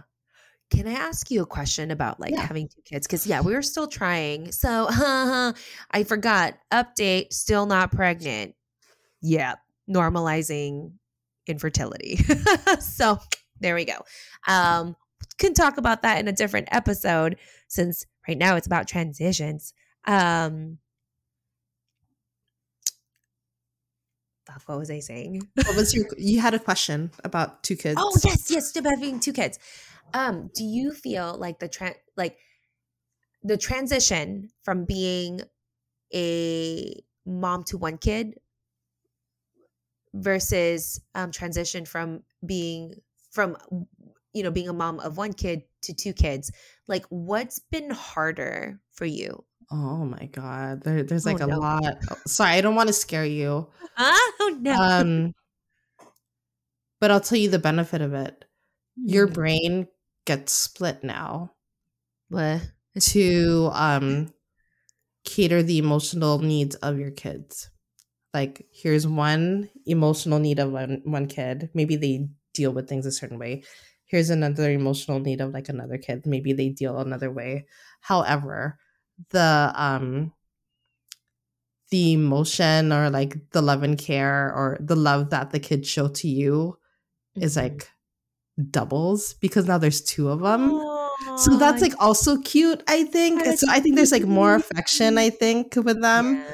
Um and it's like when you spend time with one kid, it makes that time like more special yeah or like sweeter because Oh, it's like, oh, it's like mommy and you know, so and so time. And then the next time is like mommy and you know, your younger brother's time or younger siblings time.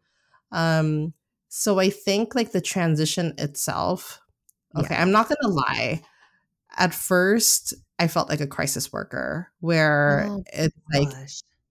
You have to kind of like prioritize like what's important. Yeah. But then that was also a skill that i learned that that's not necessarily a bad thing because then you get to this mode where it's like well if it's not worth crying over spilled milk then don't fucking cry about it. You know there's like bigger fish to fry Mhm, at the end of the mhm. day so i think that's like one lesson that i've learned like having two kids where it's like you just have to pick your battles and you just have to kind of like you know do the things that are important first and then like whatever you you know is not important just let it slide and let it and be okay with letting it slide Right. Yeah. I feel like as you're describing this, and then you, you you know, just tell me if this is something that you see too. Like as you're describing what it's like to raise two kids, it's like this constant state of being in transition, right? Because like I, I I just I like I like the way that you described like how the expectation of a transition is that there's an endpoint to it. There's a successful endpoint, right? So you're going through these changes, it's moving, it's moving, it's moving, and then there's eventually going to be a stop, you know, of whatever that is. And it feels like with two kids, you're in constant mode of transition, right? You're going to be with one kid, kid one, right?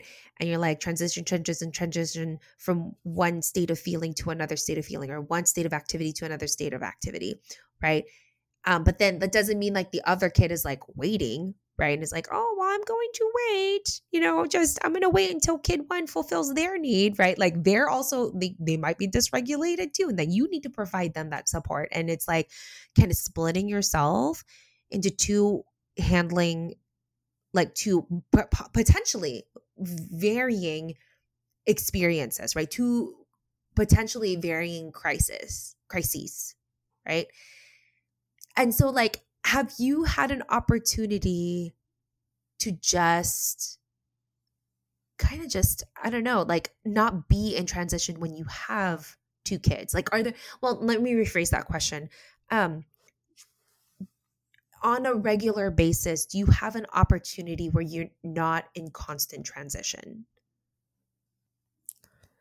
I think it's usually the times when i allow myself to actually have fun with the kids Mm, oh interesting yeah yeah is when I realize that I don't need to be in transition mode. I don't need to shuffle them back and forth. Like if Mm, I like one of my favorite things to do with the kids is mm, um when I read with them at night yes because both of them like to be on my lap. and I'm like, dude, I'm like, y'all are so huge. So uh, I'm like, okay, I'm like, why don't we go into bed? And then like as we're in the bed, I have one arm around one kid and the other arm around the other kid, and then I have the book like in front of us. So I think it's like when I I allow myself to not stress and actually enjoy the things for what Oh. it is, then I feel like I'm I don't need to force myself to think like about like what I need to do next. I love that. that's an amazing reframe. Yeah, because that like that in itself, right? Like could then like I mean, we're getting philosophical, right? We're getting meta about like transition and like feeling untethered, but like is that really just it's it's a, is it could could we say that it's like a state of mind right? Like it, it's it's not that you're actively doing things that's not what the transition like the difficulty of transition is about. It's like because it's happening all the time right? Like transition is happening all the time. It's the state that we're in internally where we're kind of discombobulated where where we're focusing on other things besides that moment of chaos right? And Mhm. so when you're just kind of in the moment when you're embracing the chaos and you're embracing like just like this transition period that becomes like you being pre- being present. Like that that could like could we say then that it's possible to have a sense of grounding even in the midst of chaos Yeah, I, I would say so. I Mhm. would say so. I'm not good. I'm not great at it right now, obviously, in this whole month, but I, I would say so. Um, I mean, I'll give you an example of just like a couple hours ago. So I got done with work at like about five.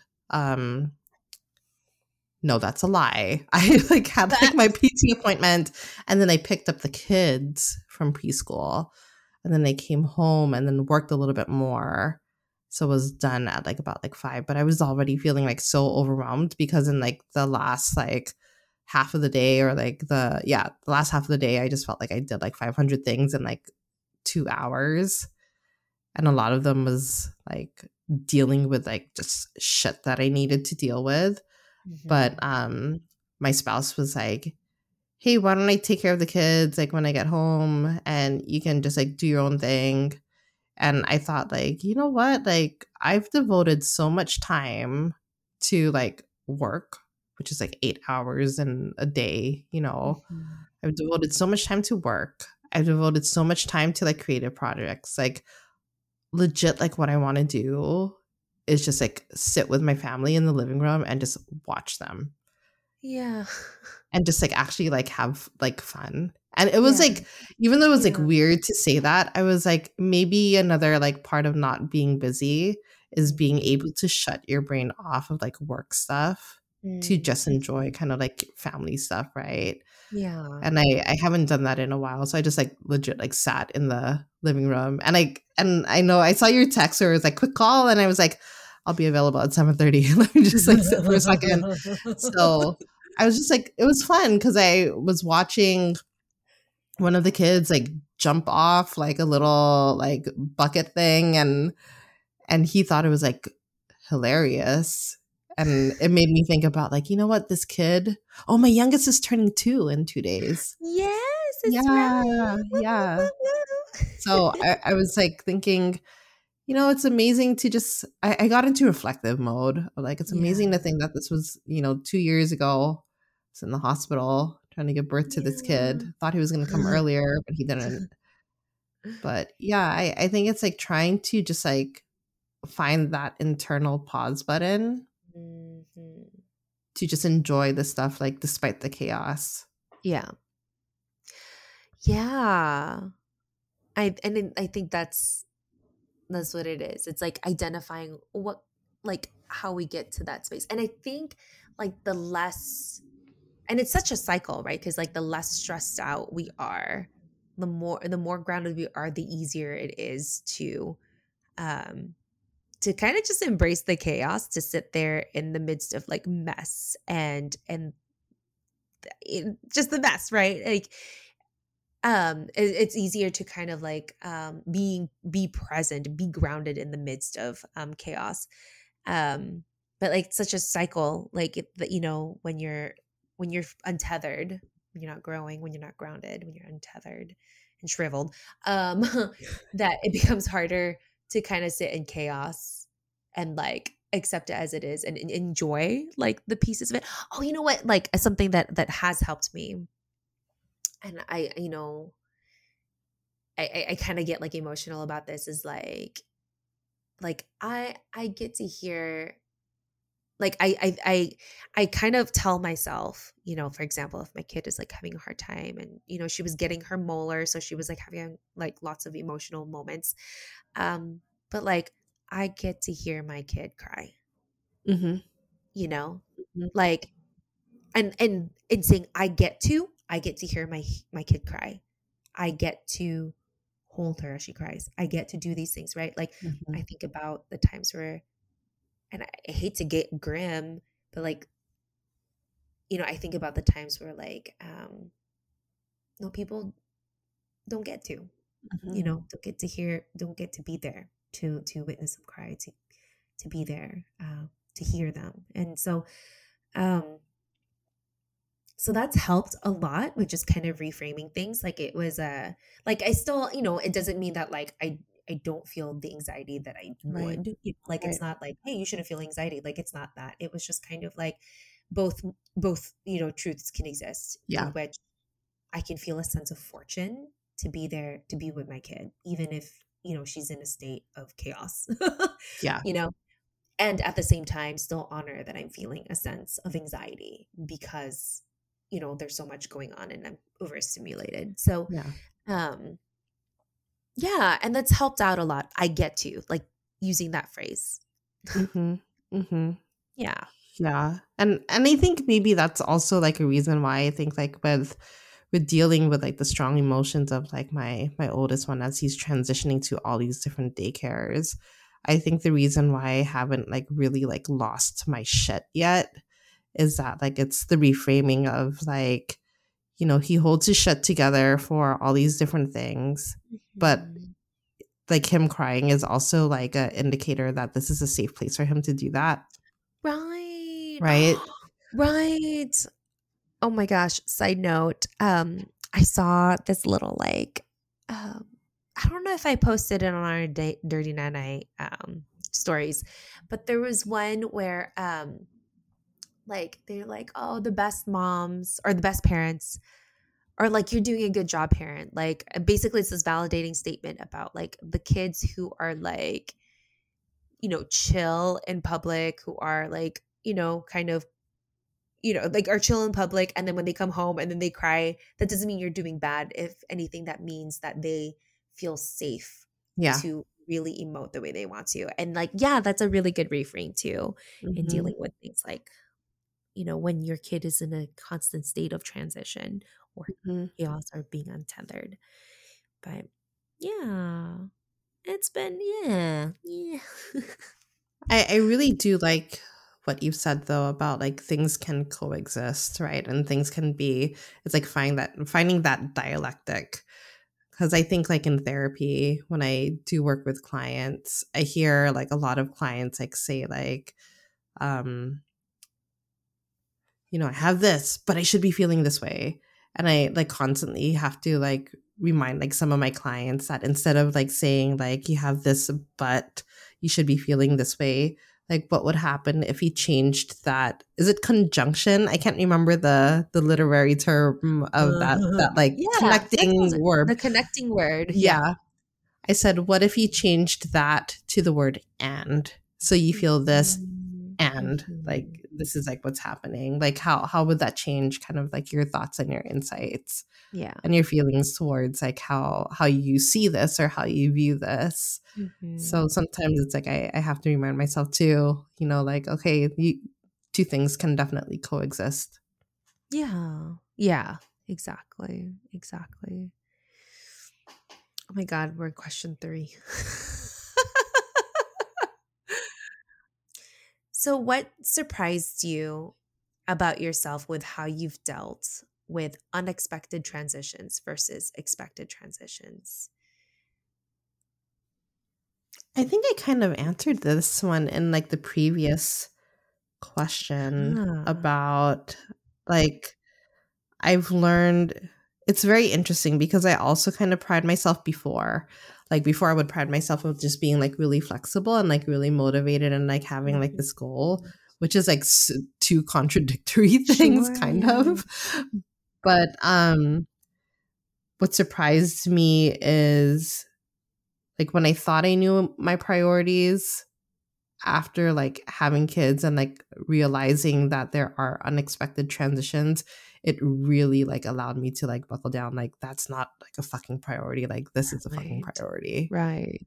Yeah. yeah and it it kind of like narrowed my mind to think about the Mm. simplicity of the options or like trying to like create simplicity in the multiple options that are out there it's like why make things Mm. complicated when it's like it could be totally Mhm. simple so less overcrowding of the brain and just more of Mhm. like does this work yes or no Yeah. So, yeah so Oh yeah.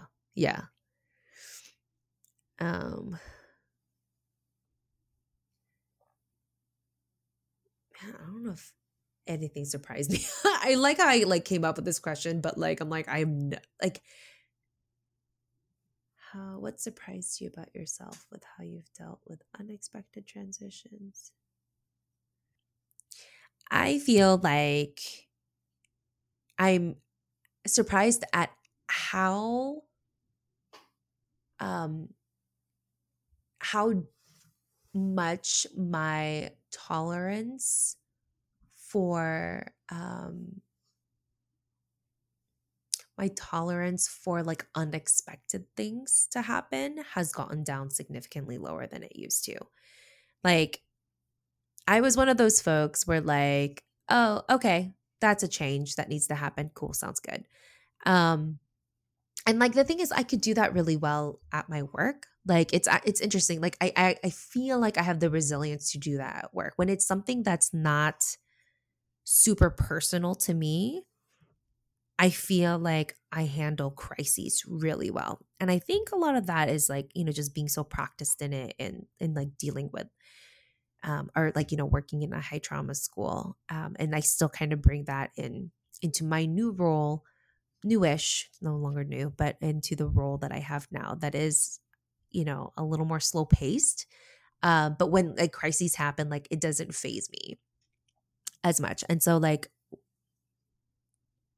I I think like I, I think it's kind of a newer recognition for me to think that like, oh, when it's something super personal, like it's like I completely have like a like a change. it's kind of like like I you know like it's almost okay. I know this sounds really weird. So I'm, I'm trying to say how do I say this? It almost feels like a rush when there's a crisis that happens. Not that I look for it in work or anything, but it almost kind of like it jumpstarts me. So when I hear something happen at work or something crisis ha- pops up, like there's something in me where my adrenaline just pops in and we're like, all right, let's fucking do this. Let's go, go, go. Right. Um, but when it's something that's personal, like a slight change is enough to be like, no, I can't do this. Um, it's like I'm two different people in my job and in my personal life when dealing with transitions. So that's kind of like an interesting realization about myself. Is that something that you feel like you've experienced as somebody who's also worked in like crisis situations and then like coming home and you know like yeah yeah yeah um i mean you you already kind of know a little bit about my some of the stuff that has happened before um but i think like since that like particular sorry that i'm vague booking for for listeners out there but i think like since that like particular um experience i told you that i went into like my second job just like all anxious feeling as if like the rug was going to be pulled Yeah. from like under me and then i realized that like i just don't do Yeah. well with transitions because the predictability of like what i thought was going to happen did not happen and then it was just like very like unpredictable the entire time so it's like for me it's like i know that like even though i support Yeah. people like my you know my team at work or like my clients who are going through transitions i'm pretty good at like being present and like staying with them at that moment but once five o'clock hits and i'm back Mhm. home i'm also like a nervous nelly but then it also is just kind of like well knowing that i have awareness that i do not transition well i think it's also given me like that insight to tell my spouse like hey this is like really hard for me to deal with right now. Like i just need to like just take a step Right. back for a second. Um or i'll just like say stuff like i'm not crying because i'm mad but i'm crying because this you know transition is like really really Right. tough right now and i just need that space to Right. just do that so i think that um yeah sure it sucks but also it's like i think i have just better awareness of what i need to do or the capacity that i have before i start making any big like major changes Yeah. yeah do you think also that like you know you know how like sometimes like right like when we're making decisions or like our, like our executive decision making skills right? It the more you use it the more you start like it wears right? It's not something like you have it for a while. Mm-hmm. And so i'm curious if it's the same with dealing with changes and crises right? So if you're in a job that's constantly dealing with crises and so there's certain parts in your brain or in your heart or whatever, right? That's being exercised throughout that day dealing with that. And then when you come home, that's so it's so worn that the idea of more unexpected transitions popping up can feel daunting because you've already been doing that for, you know, in your job. Like I wonder if it's the same kind of idea, right? That like we do have a limitation of how much we can deal with crises um, with unexpected transitions or just um right? And so like i think part like as i'm processing this i think i need to take into account how much i need of myself to deal with crisis. Like i need to like reserve some of that energy and that those skills for when i go home. I think and so i think that's mm. just my realization of like you know because as i'm hearing you talk about like how you need to kind of like have this like ritual in between you know when you transition huh? Man we should have like a game where every time we say transition we just take a drink. Just drink. it is my drink already. But you know and so anyway so like transitioning from your job to like home right and how you need that period of ritual to kind of just like replenish whatever it is to kind of like get your battery levels up for like dealing with unexpected transitions when you're you know? And so i Mm. think that's what i need to do for myself like instead of like sacrificing more of my personal self i think i need to honor that a little bit more. And you know not that i'm saying like yeah i'm not going to do an awesome job in my job it's just that i have to just be aware of reserving some of those crises dealing skills and energy and mental and emotional energy for home and just recognizing that that's just going to be a part of what parenting a toddler or just parenting in general is going to be like like there's going to be a lot of unexpected transitions and i just need to have reserves Mhm. to deal with that That's interesting that you say that because I was just thinking about like how we've been making decisions lately in our Mhm. household. And a lot of it because I mean my job too is like dealing with crises and like supporting staff with crises. And I think like for me it's a little bit easier in my job because I'm able to think about things objectively. Because it's it's not about me, right? It's like it's it's depersonalized at that point. So I'm able to kind of like think about things a little bit objectively. But like when I get home, what I've noticed, at least the last two weeks with me and my spouse, because we're just so Yeah. tired, is that we've been putting Mm. pauses in like big decision Mhm, making, mhm. like decisions. So it's just been like, should we think about this? It's like, no, let's not. Let's Yes. table it. Let's table it for tomorrow. Let's table it for tomorrow morning. Um, and I think that's been like pretty Mm. helpful to do because it's like it puts a good stop Yeah. on like, nope, no brain capacity right now. Yeah. Let's revisit it in the morning. So I, I think that's like something that has been at least like helpful for yeah. us right to be like, nah, yeah pause. Yeah.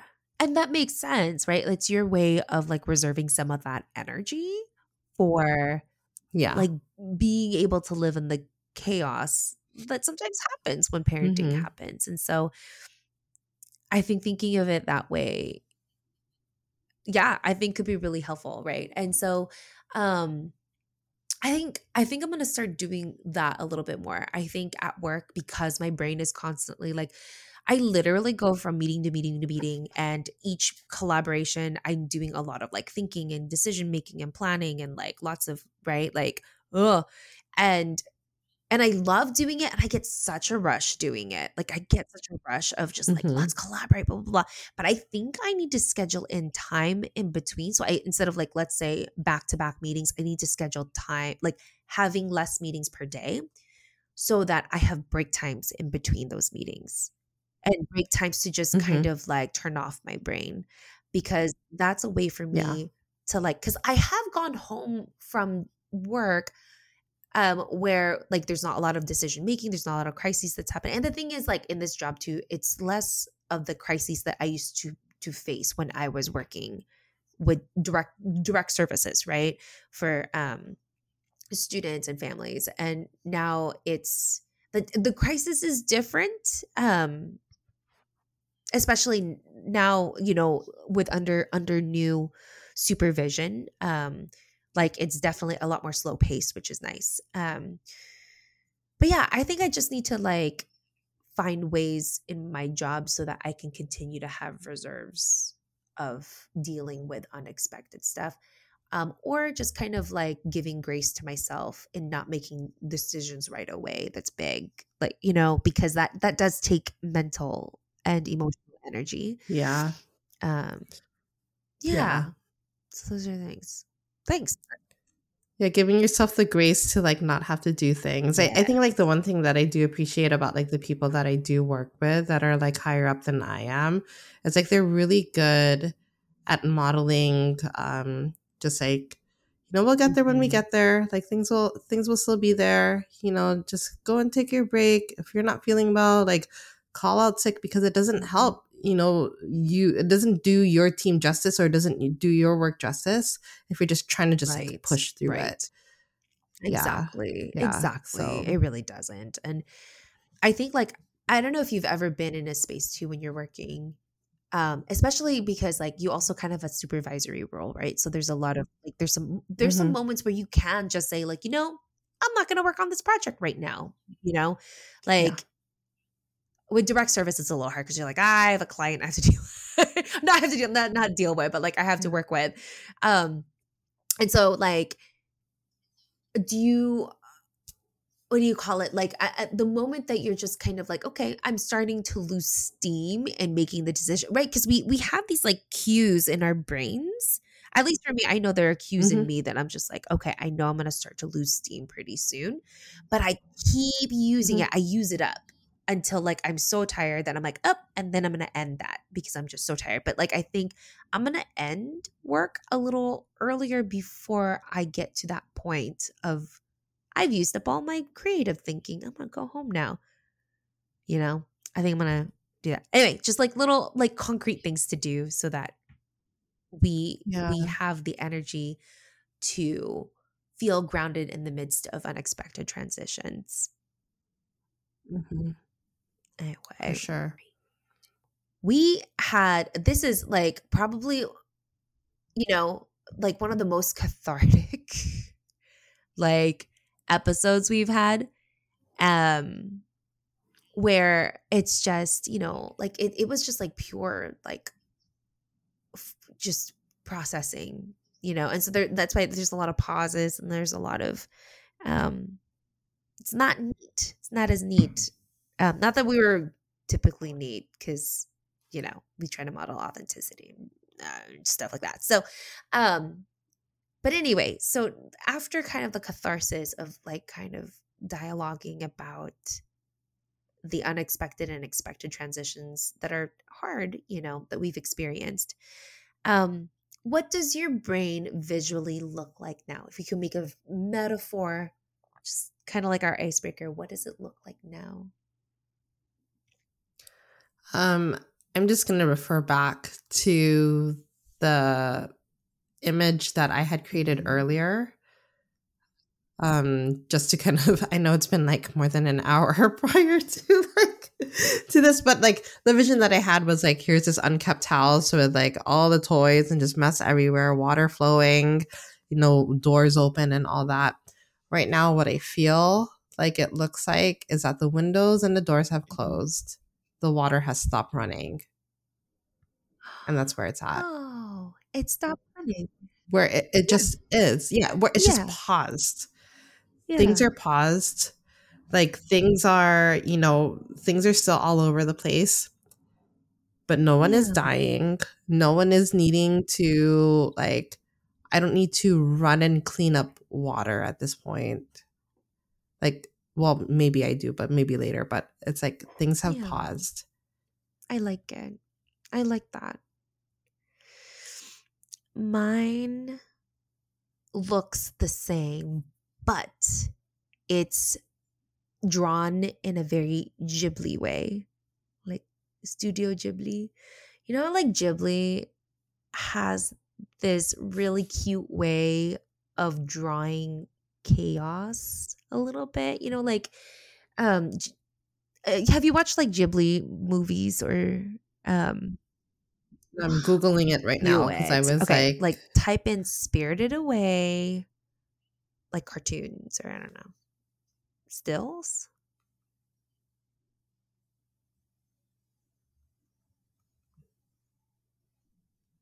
I'll just go spirited away, and then let me look Like up images? Images. Okay, so Mhm. what I love about Ghibli is that he has a, or I don't know who the. I'm sorry, it's not Ghibli isn't the author, but anyway, like I lo- what I love about like Ghibli movies is that the artist has a beautiful way of drawing chaos. That it's like like you know like the mess of a house, the mess of a kitchen is drawn in a way that's like oh that still looks magical. Like I, I like you know just like it you know. So it's still the same type of mess um, that I drew or visualized earlier, but it's kind of seen through a different lens of like, yeah, okay. Like my brain is messy, but it gets to, um, it gets to remember, it gets to see, it gets to be with, um, you know, the people that I love and that's cool. I'm self care now. So that's where I'm at. Not too hot, not too cold. Feed them solid, six months old. Not too hot, not too cold. Feed them solid, six months old. Not too hot, not too cold. Not too hot, not too cold. Not too hot, not too cold. Feed them solid, six months old.